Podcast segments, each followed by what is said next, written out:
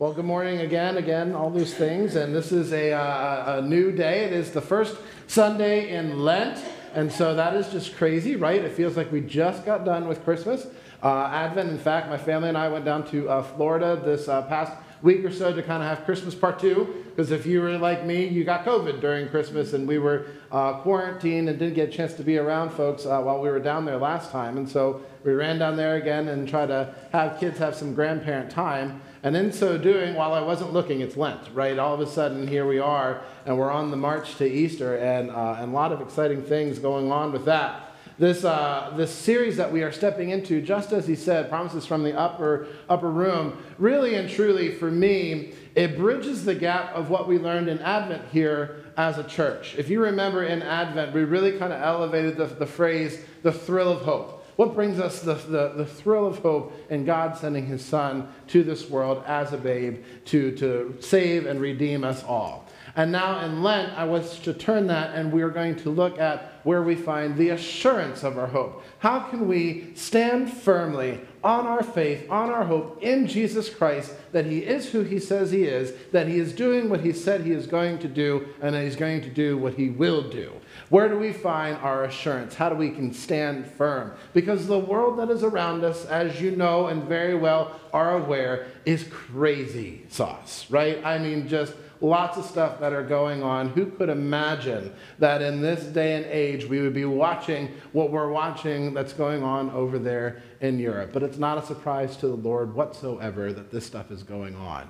So, how do we have assurance in the hope that Jesus Christ is the Lord of Lords, the King of Kings, that the tomb was in fact empty, and that we have life, eternal life in Him? And so we're going to go to the upper room and look at what he said and look at those promises. Now, all through the New Testament, there's lots of promises that all just kind of are all throughout there. We're only picking out like seven of, of, of them that are there. Uh, a tip for you all is that when you go through scriptures in the New Testament and you see Jesus say, Truly, truly, I say to you, or, or something along those lines, uh, that's, you know, you can kind of take that to the bank, is what he's going to say there. So we're going to look at seven in the upper room and see what Jesus is saying and how they are going to be fulfilled in the cross and the resurrection of our Lord on Easter Sunday. So I'm excited. You're all excited? Let me see excited faces. There we are. Very good. Wonderful. So when you were kids, quick question. When you were a kid, and maybe some of you are kids and still kids at heart right now, when you were a, a child, did you ever engage in a conversation with a sibling, a friend, somebody along those lines, and either maybe shared a juicy secret, or maybe you and your brother or sister broke the family vase of some sort that, that mom got from great great grandma that is ugly as all get out, but you broke it? and you're in big trouble and you try to piece that together, try to hide the evidence, and you look at your sibling or your friend and you say, Don't tell anybody. And then you hit, stick out your pinky. Have you ever done that before? And you do what? You have a pinky swear or a pinky promise, right? Everyone's familiar with a pinky promise, right? When you make a pinky promise, that is that is that is very very serious. And if you break that pinky promise, all of the calamity and death upon you is going to happen because you broke such a promise. At least that's what I grew up with. I had older cousins who were very serious. And, and they would, you know, that was the fear. Don't break a pinky promise. There's a movie, again, last time that I was up here, uh, we watched Disney Plus and, and things like that. That's our life right now. And there is a movie called Despicable Me. Anyone seen Despicable Me? And Despicable Me, it's just a fun, fun movie, and it's about a villain who turns good, and he adopts three little girls, and they, um, they warm eh, his heart and he, there's a scene where he's at a dance recital and they're dancing, doing Swan Lake and all sorts of stuff. And the little, sweet little girl, Agnes, comes up to, to the main character, his name's Gru, and says to him, Here's the ticket to the dance recital on Saturday. And she's still dancing, and she looks at him, and he's holding all of their girl stuff, just not amused. And she looks at him, and she goes, You are going to come, right? He goes, Yes, yes, I'll be there. And she goes, Pinky promise? And he like, Yes, I promise with my pinky, kind of thing. And, and, and you know that he doesn't really mean it. But you fast forward to the end of the movie, and the dance recital is happening, and he's not there. He's doing something else. He's breaking the pinky promise. And this poor little Agnes is, is trying to hold the recital up. Don't, don't start. He's going to be here. Why? because he pinky promised. She put all of her hope in that pinky promise that this is, this is what's going to happen. God has made pinky promises to us all through Scripture. And when you see that this happens, unlike the movie with Gru and, and he may or may not follow through, with the Lord, we know his faithfulness. When he makes a pinky promise to us, he's going to do what he said he is going to do. May not be in our time, it may not even be in our lifetime, as we see in the, in the Old Testament. There's a lot of times where God makes promises with folks and says, but you're not going to see it. It may not be in our time, but he is going to follow through with what he's going to follow through on. And in, uh, and in our, our scripture, that pinky promise is called, it's a fancy word, it's called covenant. Say the word covenant.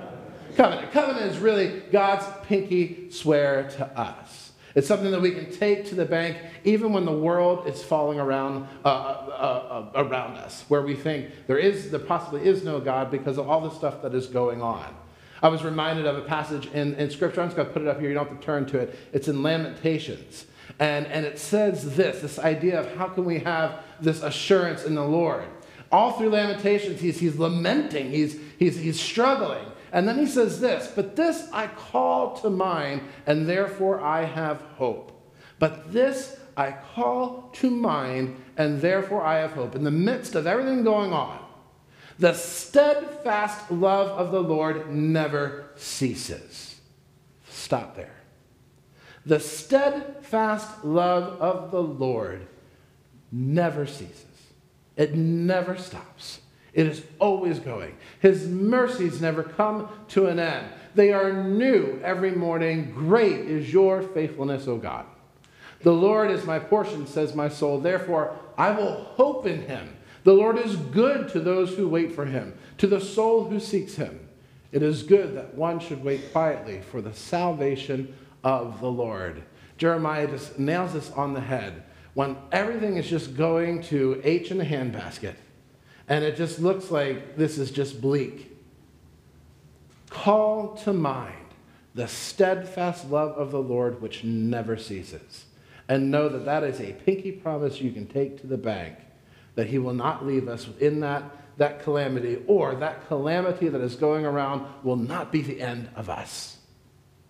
And so God makes these picky promises all through Scripture. I'm going to take us a little bit into the Old Testament, have a little bit of Old Testament theology 101, and then we're going to go to the upper room. And so, to understand how these pinky promises from God work, this covenant from God to us works, we're going to go to the book of Genesis. So, if you want to open up to Genesis real quick, Genesis 15, 8 through 21. This may be a review for you all, so bear with me. I'm going to try to move through it very, very, very quickly. But you got to understand this because a cool thing is about to happen when we get up to the upper room. We're going to see this great big connect the dot kind of thing happen here. It's going to be awesome. So here we are in Genesis with a guy named Abraham. Abraham's a very, very big, big deal with our faith, with the Israelite faith, the father of the Jews, that kind of thing. God chooses Abraham out of the midst of people. He gives him something to do. He tells him to get up and move, and Abraham does it. He obeys. And because Abraham obeys God, God begins to kind of credit this to him as righteousness, as he's, he's justified, he's good, he's following in my ways. And because he does that, God begins to kind of establish a pinky swear, a pinky promise, a covenant with him.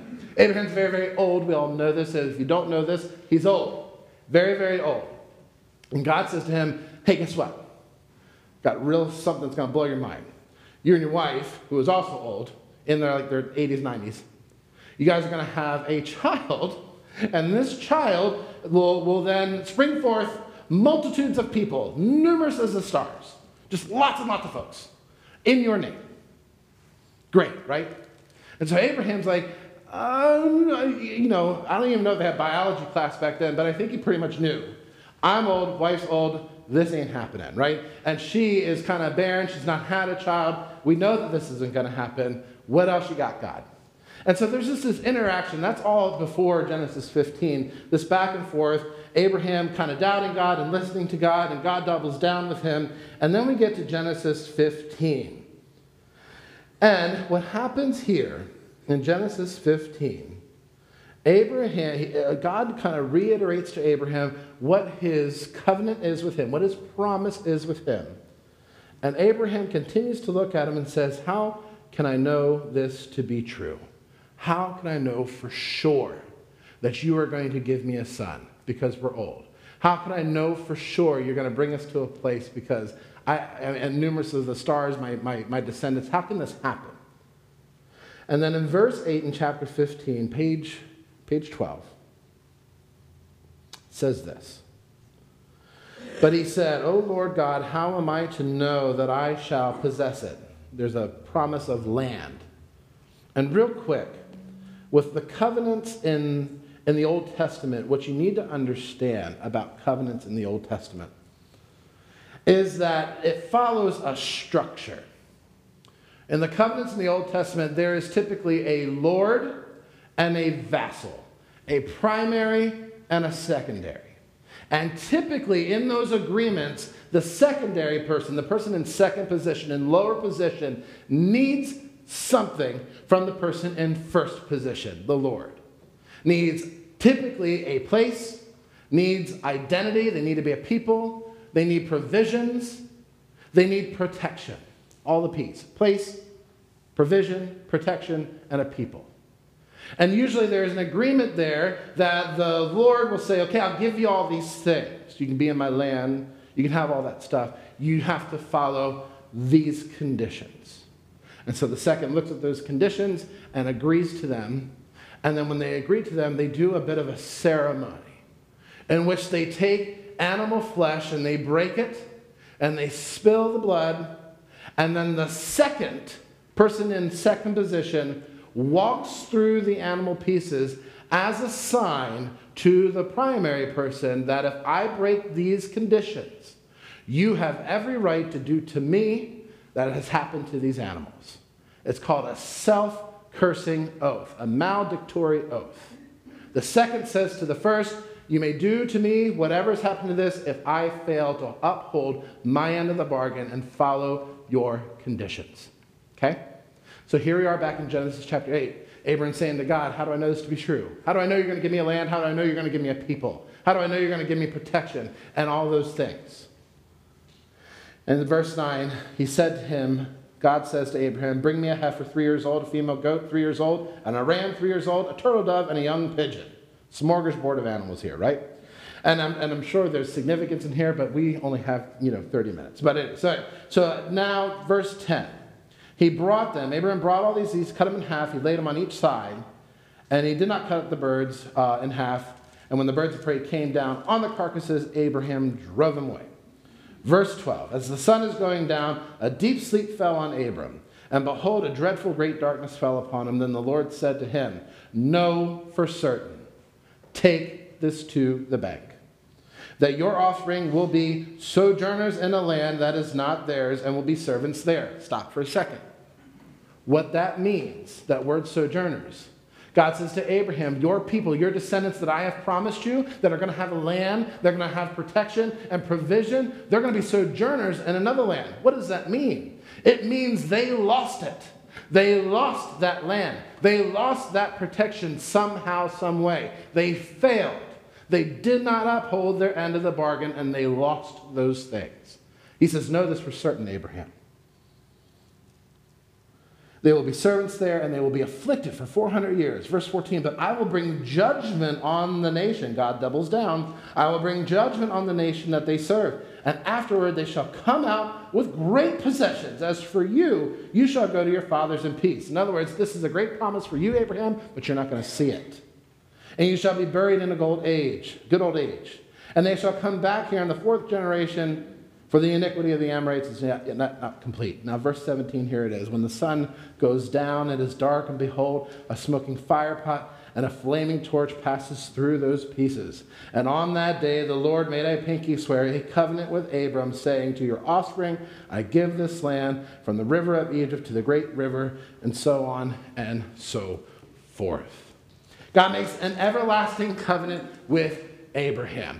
If you go on to other places in Genesis, he, God actually says that. I make an everlasting covenant with you. A covenant's going to last forever. And he adds a little bit more conditions on here and there. We all know that circumcision comes into play. That's a condition to the covenant, etc. And what happens is we establish this Abrahamic override in the Old Testament. That even though the Jews may mess up and not hold to the conditions of God's pinky swear promise with them, there's this override that happens because we always have this remnant this preservation of people that God begins to start working through to try to build them up all the way till we get to Jesus. It's very, very fascinating. But that's not the most fascinating thing here. The most fascinating thing here is that dream. Who walks through the broken pieces? The smoking pot, fiery torch. That is a symbol of God Himself. God Himself says to Abraham, This is not on your shoulders. You will, your people will mess this up. So instead of you, the second, taking the self cursing oath that you get broken and die like these animal pieces, God says, I'm going to take the self cursing oath. I will take the punishment for you breaking these conditions. And may my body be broken and blood spilt like these animal pieces because of your all's incapability of sticking to my promise. Crazy. When I first saw that, I was a youth minister in Fleming Island, Florida. When I first saw that, my mind was blown. I dropped the Bible. I looked at that and I'm like, this is Jesus in Genesis. Does everyone know this? People need to know this. Like, Genesis, written thousands of years before Jesus even comes on the scene. And here it is God is saying to Abraham, This is how I'm going to save you. It's going to be me that saves you, not you. You're great, your faith is wonderful, but you guys are incapable of holding on to this, this promise. So it's going to be me. Uh, it's going to be on my shoulders. I'm going to help you through this. He basically says to Abraham and to us, I pinky promise, I got you covered. And that is our point for today. I got you covered. God says, I got you covered. Don't worry. You are with me. You're mine. Your sins, they're covered. What does this mean for the upper room? You're all sitting here thinking, thanks for taking me to seminary. Get on with it, right? So we go to the upper room, to where Jesus is at. And the first thing that we're going to look at here in the upper room is in the Gospels Matthew, Mark, Luke, the, the um, I can't, the, the synonym Gospels, but if you look at that, they, they talk about the Lord's Supper. The Gospel of John opens up with the feet washing, but we're going to look at the Lord's Supper today, obviously, because we're going to take communion. So Jesus gets up there in the upper room, and it's the Passover feast. It is the time of Passover, which we're going to look at in just a second. And he gathers his disciples around and he has this, this Passover dinner with them. But he changes and flips everything on its head. He is going to fulfill in this Lord's Supper, and what he's going to demonstrate to them, he is going to fulfill everything that we just talked about with Abraham. He is going to fulfill the Abrahamic override. The Abrahamic override helps the Jews uh, um, in, in times of protection that their, that their people will not be decimated. But now in Jesus, he opens the doors to Jew and Gentile alike who place a faith in him. And now the salvation is going to come not so much from a physical death, but a spiritual one. And what he is going to do with this Passover feast, this bread and this cup. Open up to Matthew 26. You've heard this before if you've ever come to church on the first Sunday of the month. Matthew 26, verse 26 says this Now, as they were eating, Jesus took bread and after blessing it, broke it, and gave it to the disciples and said, Take, eat, this is my body. And he took the cup, and when he had given thanks, he gave it to them, saying, Drink of it, all of you. For this is my blood of the covenant, which is poured out for the many for the forgiveness of sins. I tell you, I will not drink again of this fruit of the vine until that day when I drink it new with you in my Father's kingdom.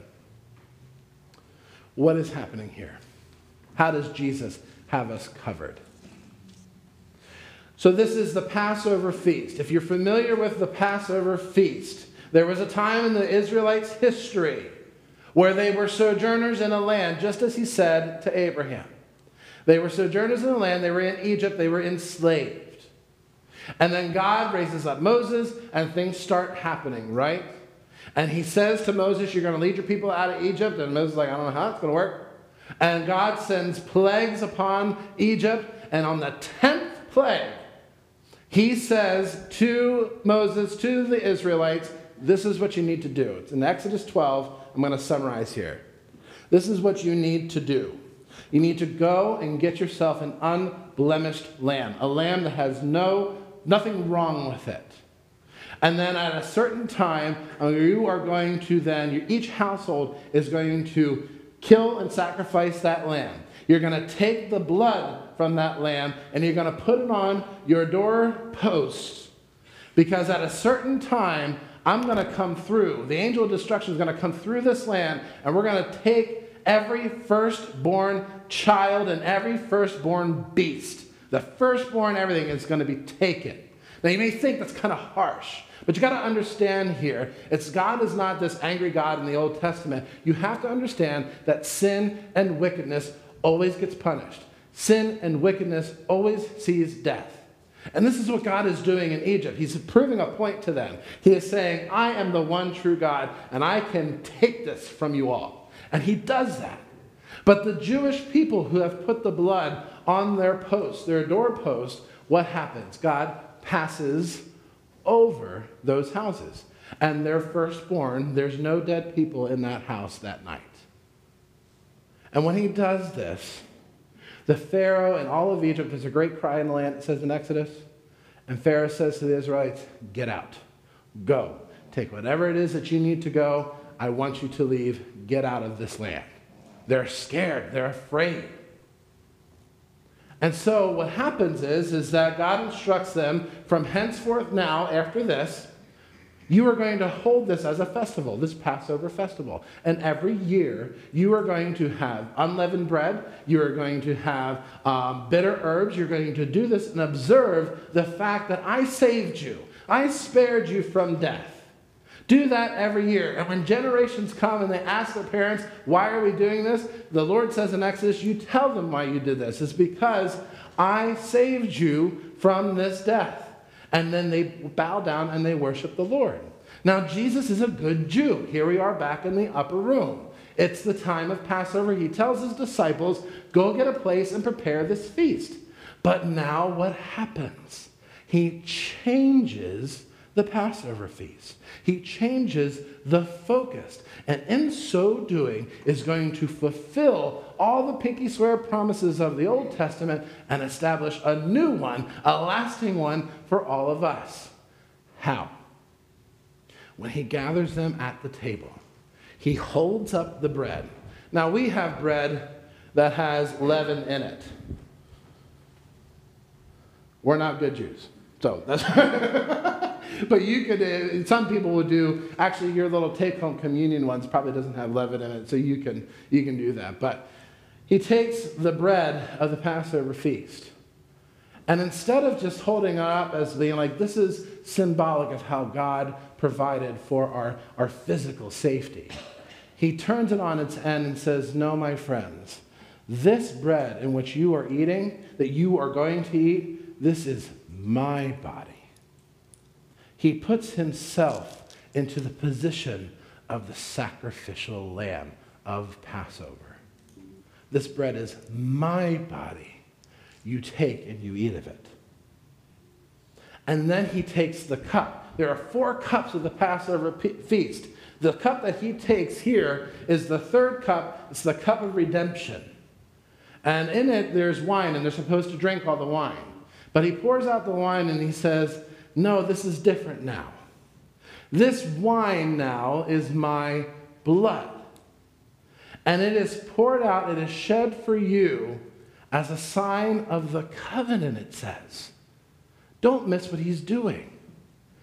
Jesus now is stepping into the position of the fiery, smoky pot. And he says, It's my blood that is going to be spilled. For what? the forgiveness of your all sin, for your incapability of keeping to my Father's commands. So I'm going to do that. I'm going to take on that punishment for you. Why? So that you're covered. So that you're covered. It's like going to a, a, a, fun party, this club. If anyone's ever been to a club that has a cover charge, you wait in line and you get up there, you get up there, and it's a popular club. Everyone wants to be in it, everyone wants to be in that party, and you're in line and you get up to the velvet ropes, and you get there, and there's this big guy, and he looks at you and he says, Cover charge, or you're not worthy to come in. He wants something for you to get into the party. And you open up your pockets, and all you got's lint. You got nothing. But I want to be in that party. That party looks fun. I want to be there. And just then, the host of the party comes out, life of the party, laughing. And he sees what's going on. And he sees that you just, you just desire and really want to be in there. But you have no way to pay to get in. And he looks at the bouncer and he says, Don't worry, I got you covered. And you're allowed to go in. No matter what you look like, no matter how little money you have no matter how unworthy you think you are, you're allowed to come in. Jesus ends that statement, that, that time at the Lord's Supper. He says, I promise you this I won't drink from this again until you're with me, until the new kingdom comes.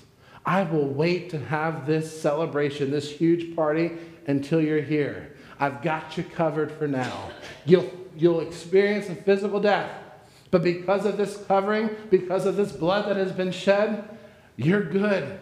And you will be with me, and you will not experience a spiritual death because of what I am going to do. This I pinky swear to you. I got you covered. He satisfies the old, he satisfies the transgressions against the commandments of everybody, and establishes a new that says, through me, you're in. Isn't that crazy. This may be reviewed to you. This may be old news. But for those that this is good news, this is a new news, this is where we have our assurance of hope. Because if we were on our own, without the Lord doing this, we would surely never get into the party. Our sin and our wickedness would always count us out. Paul in Romans 7 says this, look real quick. He says, So I find it to be a law that when I want to do right, evil lies close at hand. For I delight in the law of God in my inner being, but I see in my members another law waging war against the law of my mind, making me captive to the law of sin that dwells in my members. Oh, what a wretched man that I am! Who can deliver me from this body of death? There's no hope in that, right? There's just constant internal struggle. struggle. But then look at what he says next. Thanks be to God through Jesus Christ our Lord, so that I myself serve the law of God with my mind. But with my flesh I serve the law of sin. There's therefore now no condemnation for those who are in Jesus Christ. Paul gets it. He says, Jesus got you covered. On your own, no, you can't get into the party. On your own, you can't be a cool Christ kid. On your own, you're spotty. You've got peanut butter stains, if you remember from a sermon ago. You got stains all over your shirt. You can't come in. You can't be a cool Christ kid on your own. But through Christ, who takes on that self curse, whose blood is shed for the forgiveness of all of our sins through faith in him, he's got us covered and you can join the party. And that's where that first assurance of hope, I think we got to understand this. All the other promises are going to flow out of this. We got to get it and understand why, why we can take Jesus' promises to the bank is because what we know that he did on the cross. And that he gives us this, this, this rite, this ritual of communion for us to continue to do it each and every time. And Paul teaches us that each and every time that we do this, we proclaim Christ's death until he comes again. We are reminded of everything that Jesus has done for us.